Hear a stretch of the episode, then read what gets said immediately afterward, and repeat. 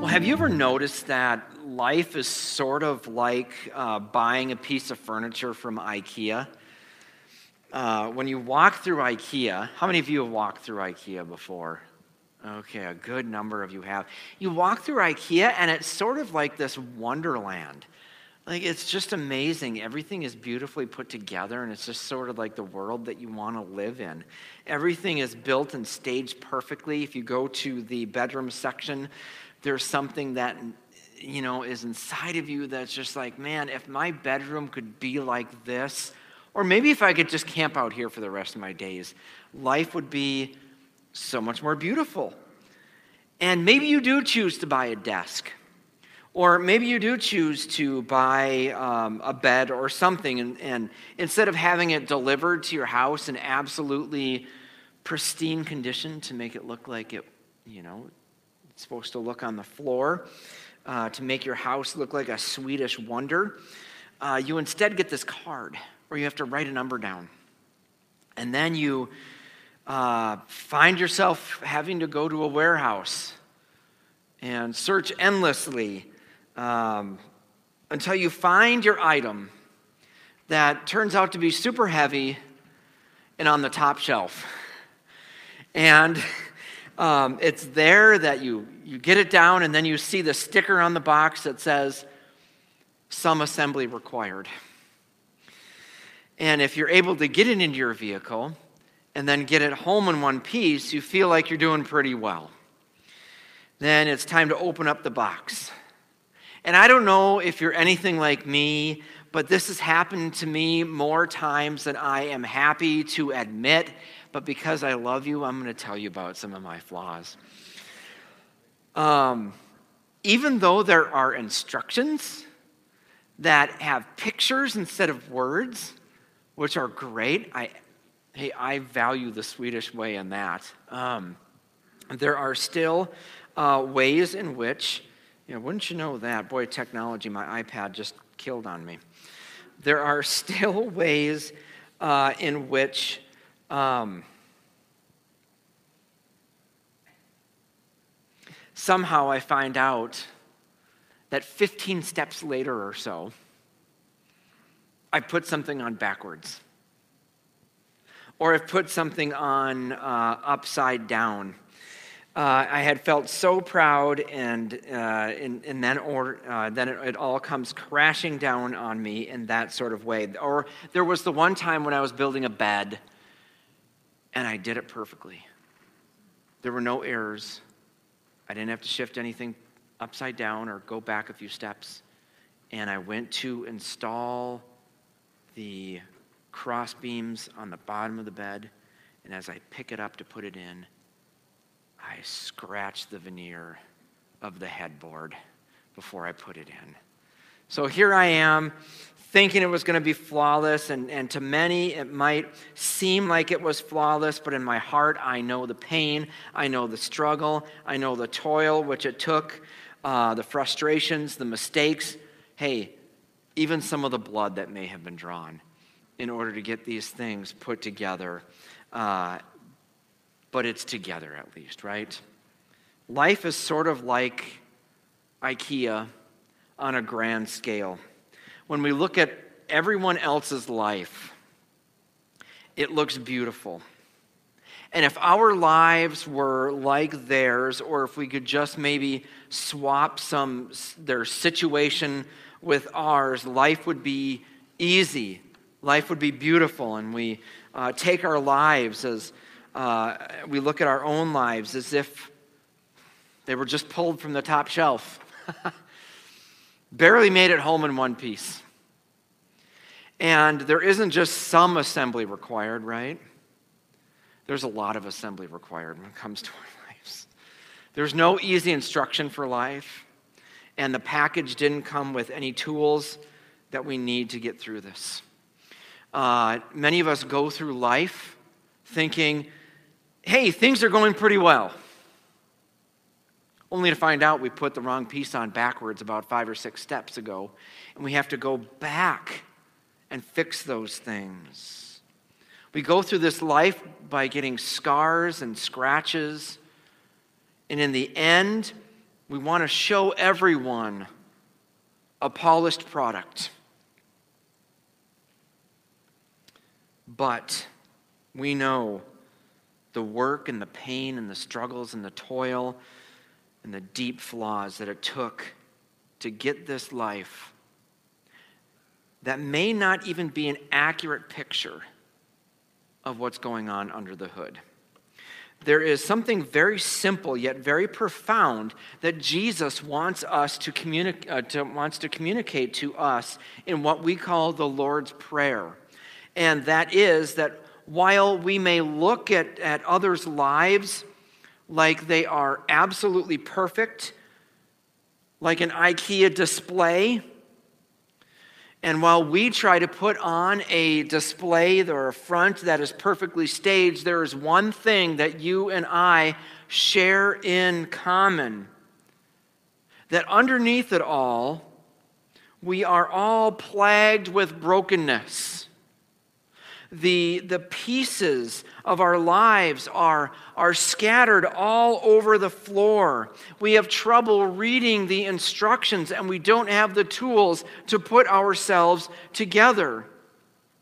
Now, less metaphorically, many of us walk around uh, with the baggage of the past and the, the present. We walk around with the guilt of hurting other people and feeling the shame of the hurt that they caused in our lives. And what Jesus does in the Lord's Prayer, as he has done so many times before this verse, is that he recalibrates our mindset and helps us see God rightly and see ourselves rightly.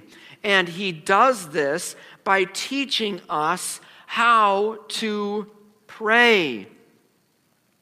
He has taught us how not to pray. He has taught us how to first focus on the goodness, the holiness, and the fatherhood of God. And He has taught us to how, how to have a kingdom mindset in approaching Him in prayer. And last week, we, we saw how we need to trust Him to provide for our every need. And in today's text, Jesus helps us understand our most desperate need, a need that is far more deep and important than food and clothing and shelter. He teaches us that we need to be at peace with both God and with others in our life. And peace with God is only achievable through the gospel. Peace with others is only possible through the fruits of the gospel.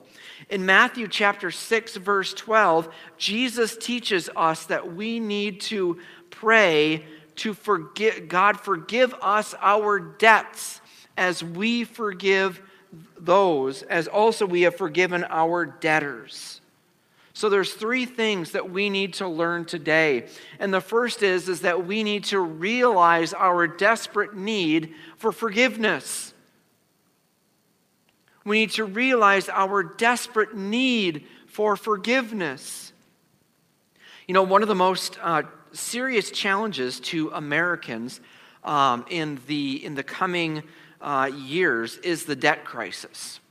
Now, I'm not talking about the, the, uh, the federal debt, even though that is a problem and it's going to come up and, and uh, it's going to be an issue in American life at some point. Uh, what I am referring to rather is the amount of personal debt that Americans hold. In 2020, the average household had a mortgage debt of $215,655. The average revolving credit card debt was just over $6,000. The average HELOC, which is a home equity line of credit, uh, debt is $49,929. The average auto loan debt per you know, American households is 17,553. And the average unsecured personal loan debt is around $5,500. Now, we would all agree that credit card debt is bad.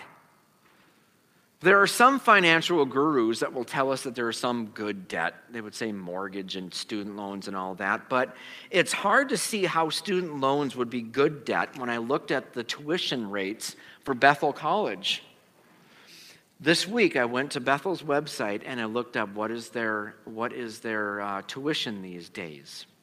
Now, keep in mind, when I went to Mankato back uh, starting in 2000, uh, for tuition and room and board, I think I paid about 5000 a year. If we were to go to Bethel, you're a new student living in the dorms, room and board, your tuition is $50,000 per year. Now, if you didn't have scholarships and if you didn't have all those other things, and if you went through four years of Bethel and took out all loans, you're talking $200,000 in debt, and that doesn't even take into consideration the rising uh, tuition costs of how things go. So you leave with $200,000 debt, and let's say you have a teaching certificate coming out of Bethel College, or university, I should say now. You have over $200,000 in debt, you're paying interest on it, and you're starting in a job that might start around $35,000. How do you ever choose, how, how do you ever think that you are going to pay the rent or mortgage or uh, car payment or insurance or maybe even hope to have a family when you have that kind of debt that is hanging over your head at 23 years old? Without a hint of sarcasm that the writer of Proverbs writes in Proverbs 22, verse 7 The rich rules over the poor, and the borrower is slave to the lender. There is a debt crisis in America that is indeed serious. Now, in Jesus' day, debt was to be avoided at all costs. Debt in Jesus' day was literally a matter of life and death. If you defaulted on a loan, you couldn't apply for bankruptcy and hope that you could get your life back on track. In Jesus' day, if you defaulted on your debt, it was punishable by a prison sentence. Our prisons today are filled with uh, drug dealers and rapists and murderers and, and things like that. An ancient prison was full of people who were in debt. For all those other crimes, they were typically dealt with by either capital punishment or some sort of work service to get them out. If you were in debt and defaulted, you were put in jail until you could pay what you owed. So then the question is how would they work off their debts? Well, the system wasn't designed for them to work off their debts. It was designed to put pressure on the families to come up with the money in order to pay off their debtors and get their loved ones out of prison. So it is with that understanding then that Jesus teaches us forgive us our debts as we have also forgiven our debtors. Now, you may have come from a different tradition and you may have heard the Lord's Prayer differently. You may have grown up hearing, and forgive us our trespasses as we forgive those who trespass against us. Although it's the same idea, both debts and trespasses here, uh, they're talking about the same thing. They're talking about sin. Debt is the correct way to look at this. For one, the author of this gospel, the one who is penning this, is Matthew. And if you remember anything about Matthew, he was Levi the tax collector. If there was anybody in Jesus' circle of disciples that knew about debt and knew about putting people in prison for their debts, it was Matthew. Secondly, we must think about this in terms of debt because trespassing is simply crossing a line that wasn't supposed to be crossed. A debt is something that we owe someone for some reason. And in Matthew chapter 6, verse 12, Jesus is not teaching us to uh, pray that God would forgive our financial debts. He is asking us to pray that God would forgive our moral debts. And in the context in which Jesus is teaching, to forgive a debt is unheard of. And he is teaching us to ask for an extravagant amount of grace. So, what does Jesus mean when he says that we need to ask for the forgiveness of our moral debts? What is it that we owe that we have defaulted on? Well, first, we have incurred, uh, incurred debt because we have failed to live up to our God uh, designed purpose. Turn with me to Matthew chapter 22 for just a moment. In Matthew chapter 22, in verse 35, a lawyer asked him a question to test him Teacher, what is the greatest command in the law? And he said to him, You shall love the Lord your God with all of your heart, and with all of your soul, and with all of your mind. This is the great and first commandment. And the second is like it You shall love your neighbor as yourself. On these two commandments depend all the law and the prophets. So, right out of the gate, uh, we find that all of us have failed to accomplish the most basic law of God to love Him with all of our heart, mind, soul, and strength, to honor and obey God as we should. It started in the Garden of Eden, uh, in which Adam and Eve decided to emancipate themselves from God and uh, take uh, the rule of their lives onto themselves by eating of the fruit of the tree of the knowledge of good and evil instead of loving and trusting His provisions and His restrictions. And because we have inherited Adam's nature, we continue to not honor, to not trust, and not love God as we ought to. Instead, some of us, or all of us, we honor, cherish, love, and trust ourselves above all. Some of us live as if this life is all that there is, and so therefore we live any way that we want, regardless of whether or not it is, uh, it is God's chosen way for us to live. On the other hand, some of us, we feel that we find life by obeying the law perfectly. But both of these ignore God and, and both go against the basic commandment to love the Lord our God. Because of this, Paul tells us in Romans chapter 3, he says, None is righteous. No, not one. No one understands. No one seeks for God. All have turned aside. Together they have become worthless. No one does good, not even one. There is no fear of God before their eyes.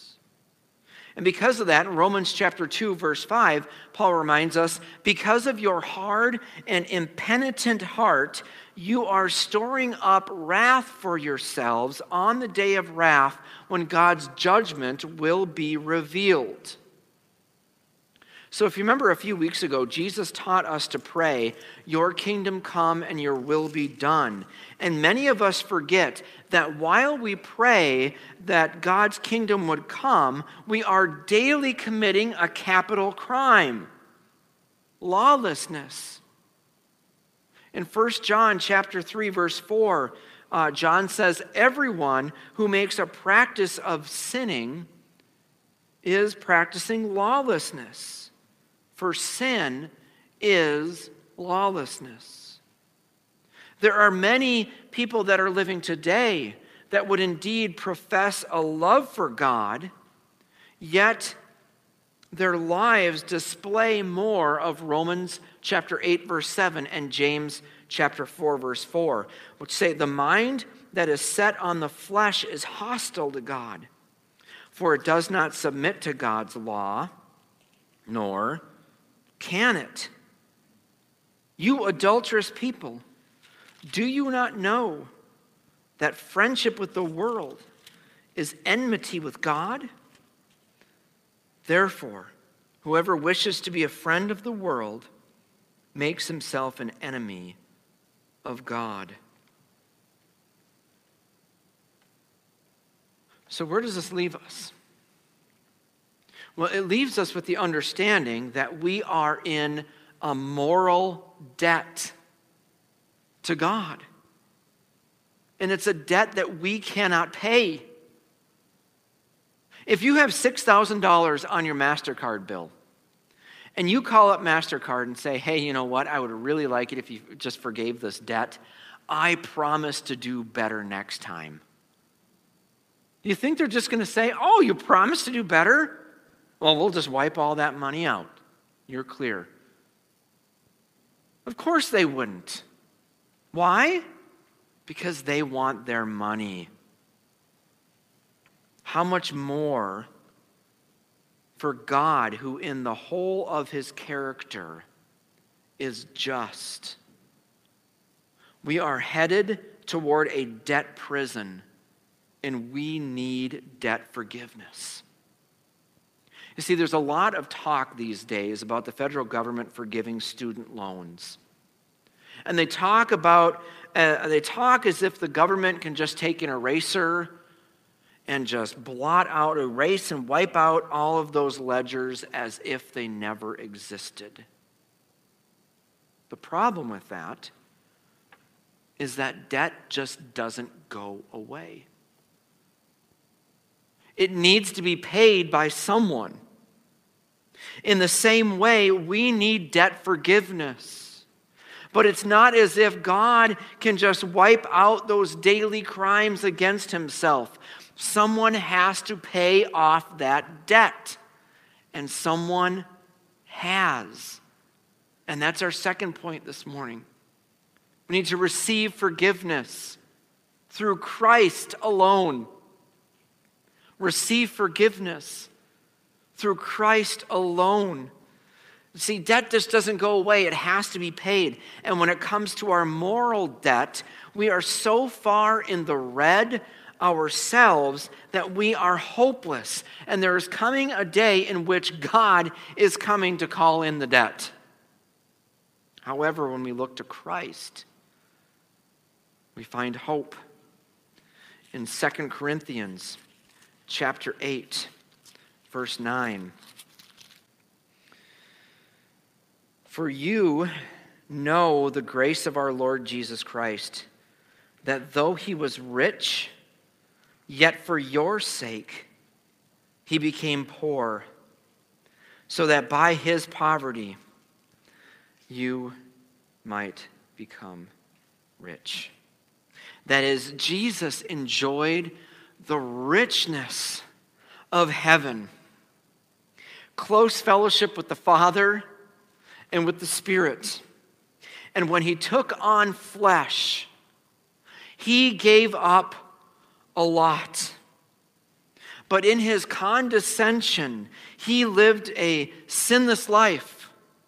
He never once incurred a moral debt. He only racked up asset after asset after asset. So much so that when he gave up his life on the cross and rose from the dead, he could offer his assets for a trade for our debts. What he earned in his earthly life was enough to cover all the debt of those who would come to him in faith. Paul put it this way in 2 Corinthians chapter 5 verse 21 when he said, "For our sake he made him to be sin who knew no sin, so that in him we might become the righteousness of God."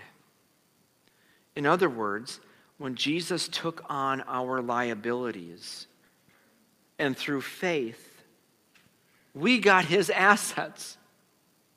This is the most unfair trade in history. But because of God's great love, he freely gave up his son so that we can be freed from the tyranny of our sin debt. And how do we receive this debt forgiveness? It is by trusting in the accomplished work of Christ, in his life, his death, his resurrection, and his ascension. Romans 5, chapter 1 says this Therefore, since we have been justified by faith, we have peace with God through our Lord Jesus Christ. So when we come to the Lord asking, Forgive us our debts, we are asking Him, even if we have been believers in Christ for decades, to daily forgive us of the ways that we have failed to love Him as we ought. Yes, we have that forgiveness in Christ, but we ought not to get prideful in thinking that we can just do whatever we want and it's all good. We must daily go to God confessing our sins and asking that the shed blood of Jesus would cover that ledger of debt. We ask God to forgive us our debts in light of what Christ and Christ alone has done for us the one who never went into debt, has paid our debt for us. And finally, we need to diagnose our hearts by our willingness to forgive. We need to diagnose our hearts by, by our willingness to forgive. What's the hardest thing you've ever done? Maybe for some of you, moms, was giving birth. Maybe for some of you, it was some stance that you had to take and against uh, or in opposition to something. Maybe some of you have pushed yourself to physical and mental limits for whatever reason. Well, in the second part of verse 12, Jesus is reminding us as kingdom citizens that we live with a different ethic. We are forgiven of our sins by God the Father through Jesus Christ. The Holy Spirit applies that through faith and makes us more like Christ. And one of those areas that the Holy Spirit works in us is perhaps the hardest thing that we will ever do as believers forgive others who have hurt us. In the verses just after the Lord's Prayer, Jesus says something deadly serious in regard to our new lives in Christ. Look what he says here in starting in verse 14 of chapter 6. For if you forgive others their trespasses, your heavenly Father will also forgive you. But if you do not forgive others their trespasses, neither will your Father forgive your trespasses. Do you see the tension there?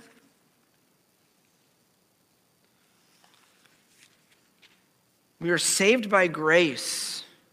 We're made right. We're forgiven by God, not because of anything that we have done, not because of anything that we are, not because of anything that we could be, but because God felt like giving us a pardon. Yet, in verse 14, it seems conditional, doesn't it?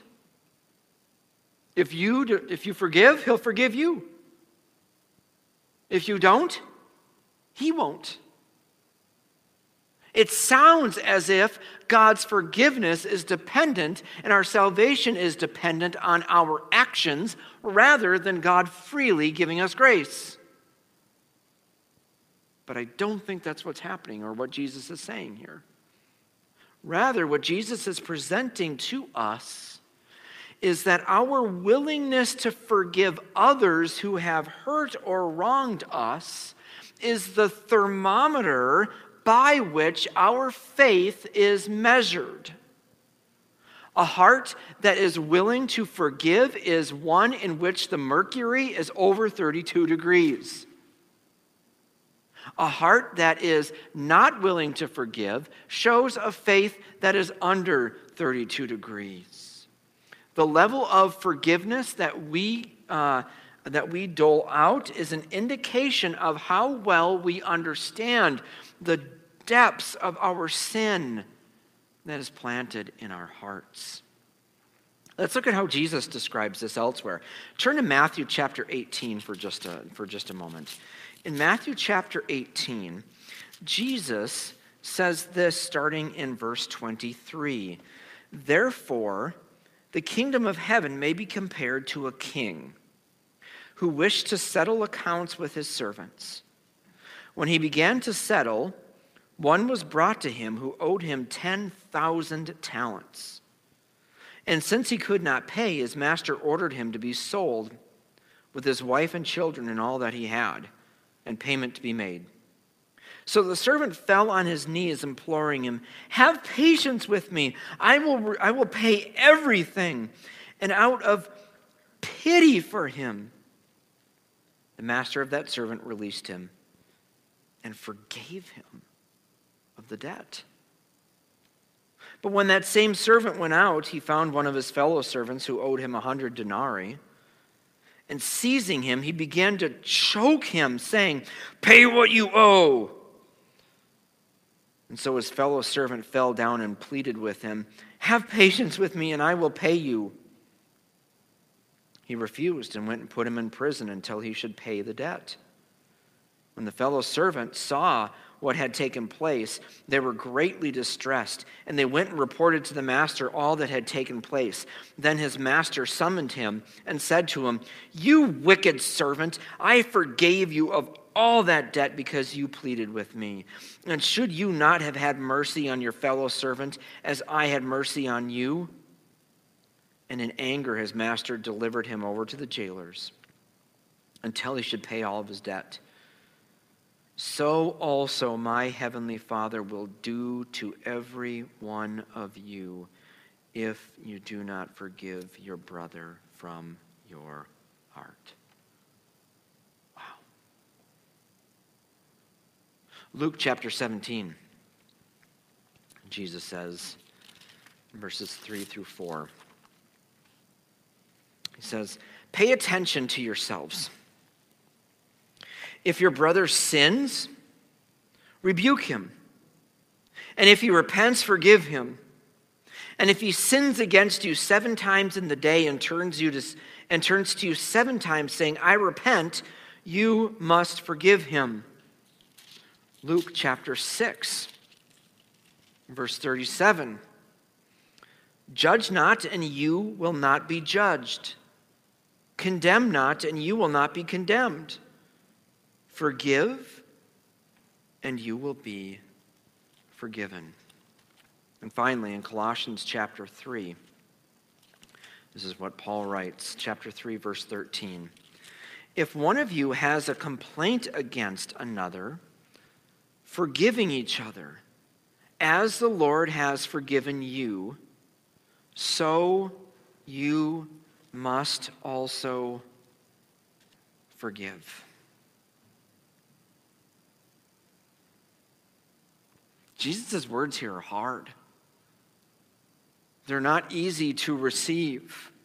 Without forgiving others, it's clear we will not be forgiven. Our salvation is not based on our willingness to forgive others, but our unwillingness to forgive others is an indication that we don't get the gospel and the depths of which we have sinned against God.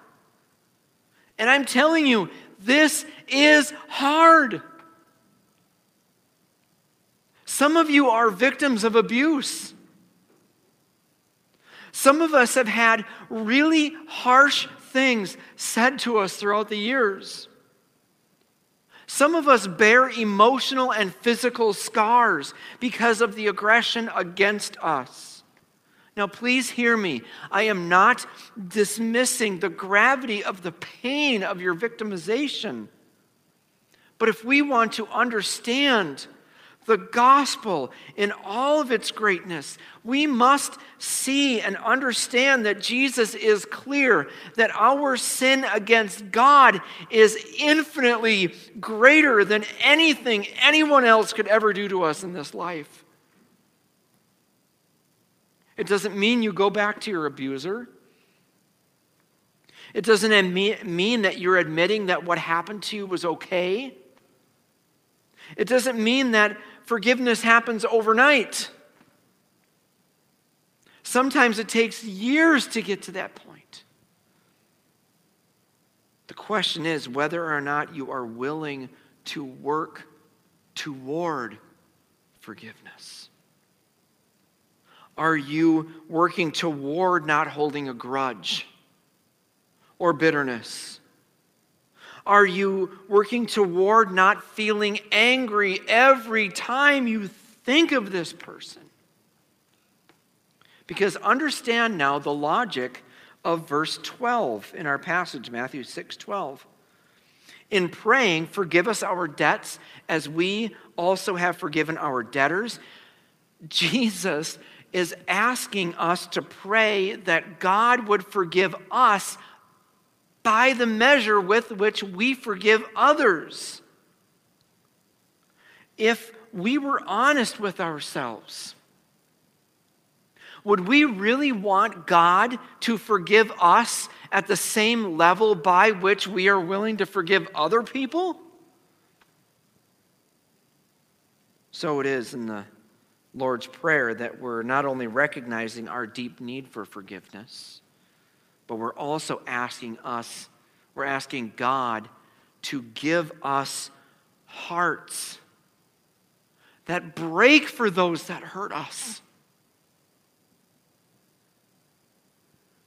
This is so foreign and countercultural to us that it might be the single hardest thing you do in your life.